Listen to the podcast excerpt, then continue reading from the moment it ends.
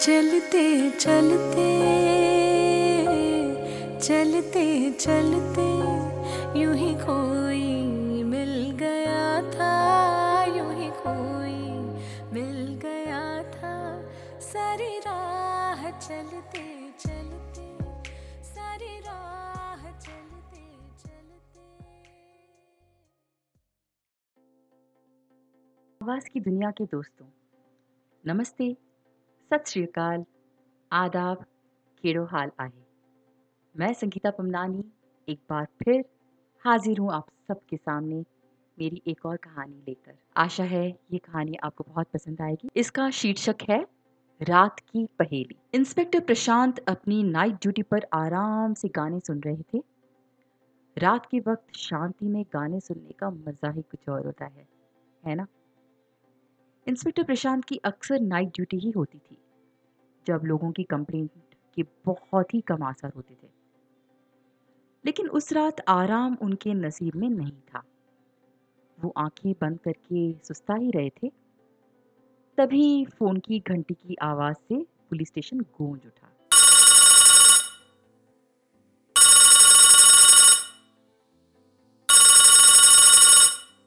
Hello, police station? उधर से आवाज़ आई। हेलो सर, मैं मनोज बोल रहा हूँ। मेरे दादाजी कुछ बोल नहीं रहे हैं और उनकी आँखें भी खुली हैं। आप घबराइए नहीं। आप अपना पता बताइए, हम अभी आ रहे हैं। इंस्पेक्टर प्रशांत अपनी टीम के साथ बताई हुई लोकेशन पर पहुँच गए। वो एक सोसाइटी थी, जहाँ सभी लोग जगे हुए थे। प्रशांत जिस फ्लैट में गया, उसका नंबर था 202 प्रशांत ने पूछा, क्या आपने ही फ़ोन किया था? मनोज, जी जी, मेरे दादाजी उस कमरे में हैं। डॉक्टर ने चेकअप कर लिया है, वो नहीं रहे। इंस्पेक्टर ने दूसरे कमरे में जाकर देखा तो वो तकरीबन बहत्तर साल के एक वृद्ध पलंग पर पड़े थे, जिनकी आँखें खुली हुई आसमान की ओर देख रही थी। साफ़ पता चल रहा था कि वो सामान्य मौत नहीं थी। क्या नाम है इनका? जी, श्रीकांत शर्मा। आपको ये कब पता चला? दरअसल मैं यहाँ नहीं रहता। मुझे दादाजी की देखभाल करने वाली माला ने फ़ोन करके बुलाया था। यह कहते हुए मनोज ने वो वहाँ पर खड़ी हुई एक पैंतीस वर्ष की दिखने में सुंदर महिला की ओर इशारा किया। इससे पहले इंस्पेक्टर कुछ बोल पाता वो महिला खुद ही बोल पड़ी। साहब, मैं तो दूसरे कमरे में सो रही थी। आधी रात को जब मैं बाबूजी को दवा देने के लिए आई तो मैंने ये सब देखा। एक बात बताइए, मनोज जी। आप अपने दादाजी के साथ नहीं रहते? ऐसी बात नहीं है। मेरे माता पिता के देहांत के बाद, दादाजी ने ही मुझे पाला है। मैं एक कॉरपोरेट कंपनी में काम करता हूँ, जिसकी वजह से मुझे अक्सर बाहर ही रहना पड़ता है। मैं वापसी में एयरपोर्ट पर ही था, जब माला का मुझे फ़ोन आया। आपको किसी पर शक है? जी, इस फ्लोर पर चार फ्लैट हैं। बाहर से किसी के आना तो मुश्किल ही है। सामने 203 में सुरेश जी अपनी वाइफ के साथ रहते हैं। दादाजी का उनसे ही बोलचाल था। आप उनसे पूछ सकते हैं। इंस्पेक्टर। ठीक है, अगर आपको कुछ और याद आए तो ज़रूर बताना। इंस्पेक्टर सामने के फ्लैट में गए। इंस्पेक्टर। आपका नाम सुरेश है? जी। लेकिन इसमें न ही हमने कुछ किया है और न ही हमें कुछ पता है। हमारी श्रीकांत जी से बहुत ही अच्छी बोलचाल थी। ये सब जानते हैं। आप किसी से भी पूछ लीजिए। इंस्पेक्टर। आप उनके बिल्कुल सामने के फ्लैट में रहते हैं। आपने कुछ तो देखा होगा। सुरेश।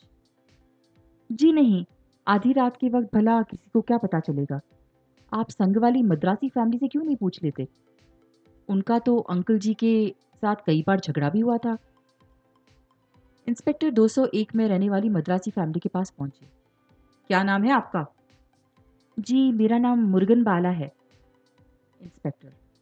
आपका 202 में रहने वाले अंकल जी के साथ क्या झगड़ा था? मुर्गन। जी, हमारा इतना बड़ा झगड़ा नहीं था कि हम किसी की जान ही ले लें। असल में हम नॉनवेज खाते हैं तो श्रीकांत जी को ये पसंद नहीं था। अब देखिए ना, अपने घर में कुछ भी खाते हैं, किसी को क्या?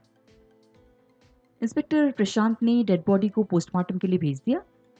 सुबह हो चुकी थी, वो खुद भी बहुत थक चुके थे तो अपने घर को चल दिए। जाँच चल रही थी। एक दिन मनोज पुलिस स्टेशन आ पहुँचा। इंस्पेक्टर साहब, आपकी जाँच कहाँ तक पहुँची? यह एक हत्या है या नॉर्मल डेथ है? इंस्पेक्टर, नहीं, किसी भी तरह से यह नॉर्मल डेथ तो नहीं लगती। हम कई एंगल से जाँच कर रहे हैं। बाकी पोस्टमार्टम रिपोर्ट के बाद ही कुछ कहा जा सकता है। करीबन दस दिन के बाद रिपोर्ट आई। इतने में इंस्पेक्टर ने भी अपनी पूरी जाँच कर ली थी। वो सोसाइटी पहुँच गए और सभी पड़ोसियों को नीचे बुला लिया। मनोज इंस्पेक्टर साहब आपने सबको ऐसे क्यों बुलाया? क्या आपको कातिल के बारे में पता चल गया है? इंस्पेक्टर हाँ कातिल आप में से ही कोई एक है। मिस्टर सुरेश आपके घर में नींद की गोलियाँ कौन खाता है? सुरेश क, क, कोई नहीं। इंस्पेक्टर तो हमें उस दिन आपके डस्टबिन में ये नींद की गोलियों के खाली रैपर कैसे मिले? और आपने मुर्गन फैमिली के बारे में जो बताया, लेकिन अपने बारे में तो बताना ही भूल गए। सुरेश। जी, मैं समझा नहीं। इंस्पेक्टर, मैं समझाता हूँ। असलियत यह है कि आप शादी से पहले एक लड़की से प्यार करते थे, लेकिन फैमिली के दबाव में आपने किसी और लड़की से शादी कर ली। लेकिन एक दिन फिर वह लड़की आपकी ज़िंदगी में वापस आ गई। सुरेश, आप ये कैसी बातें कर रहे हैं? क्या सबूत है आपके पास? इंस्पेक्टर, सबूत भी है और गवाह भी आ जाएँगे। वह लड़की कोई और नहीं, बल्कि माला है। शादी के कई साल बाद जब अपने माला को श्रीकांत जी के घर में देखा तो आपके पुराने अरमान जाग गए। आप फिर से माला को पाना चाहते थे। माला भी अपनी शादीशुदा ज़िंदगी से खुश नहीं थी। तो वह भी आपके झांसे में आ गई। सुरेश, अगर ऐसा है तो इसका अंकल की हत्या से क्या लेना देना? इंस्पेक्टर, लेना भी है और देना भी। आप जब भी माला से मिलना चाहते, आप अपनी बीवी को नींद की दवा दे देते और दूसरी तरफ़ माला भी श्रीकांत जी को नींद की दवा दे देती थी। यह सब काफ़ी समय से चल रहा था। उस रात भी आपने ऐसा ही किया।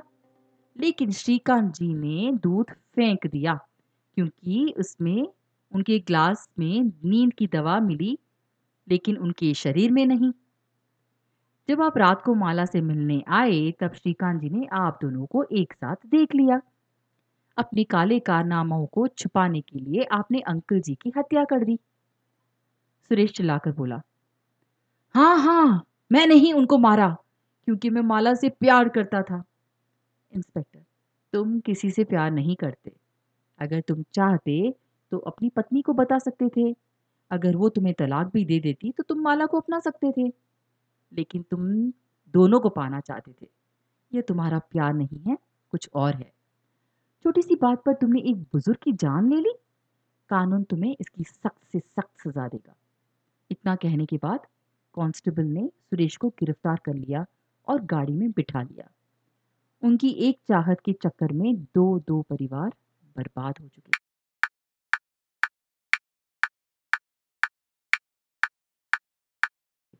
तो दोस्तों, ये लघु कहानी आपको कैसी लगी?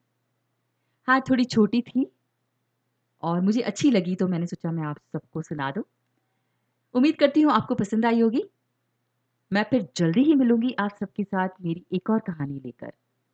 तब तक के लिए अलविदा कहिएगा। चलते चलते।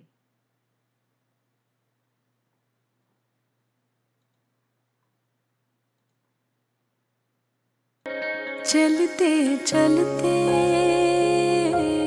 चलते चलते यूँ ही कोई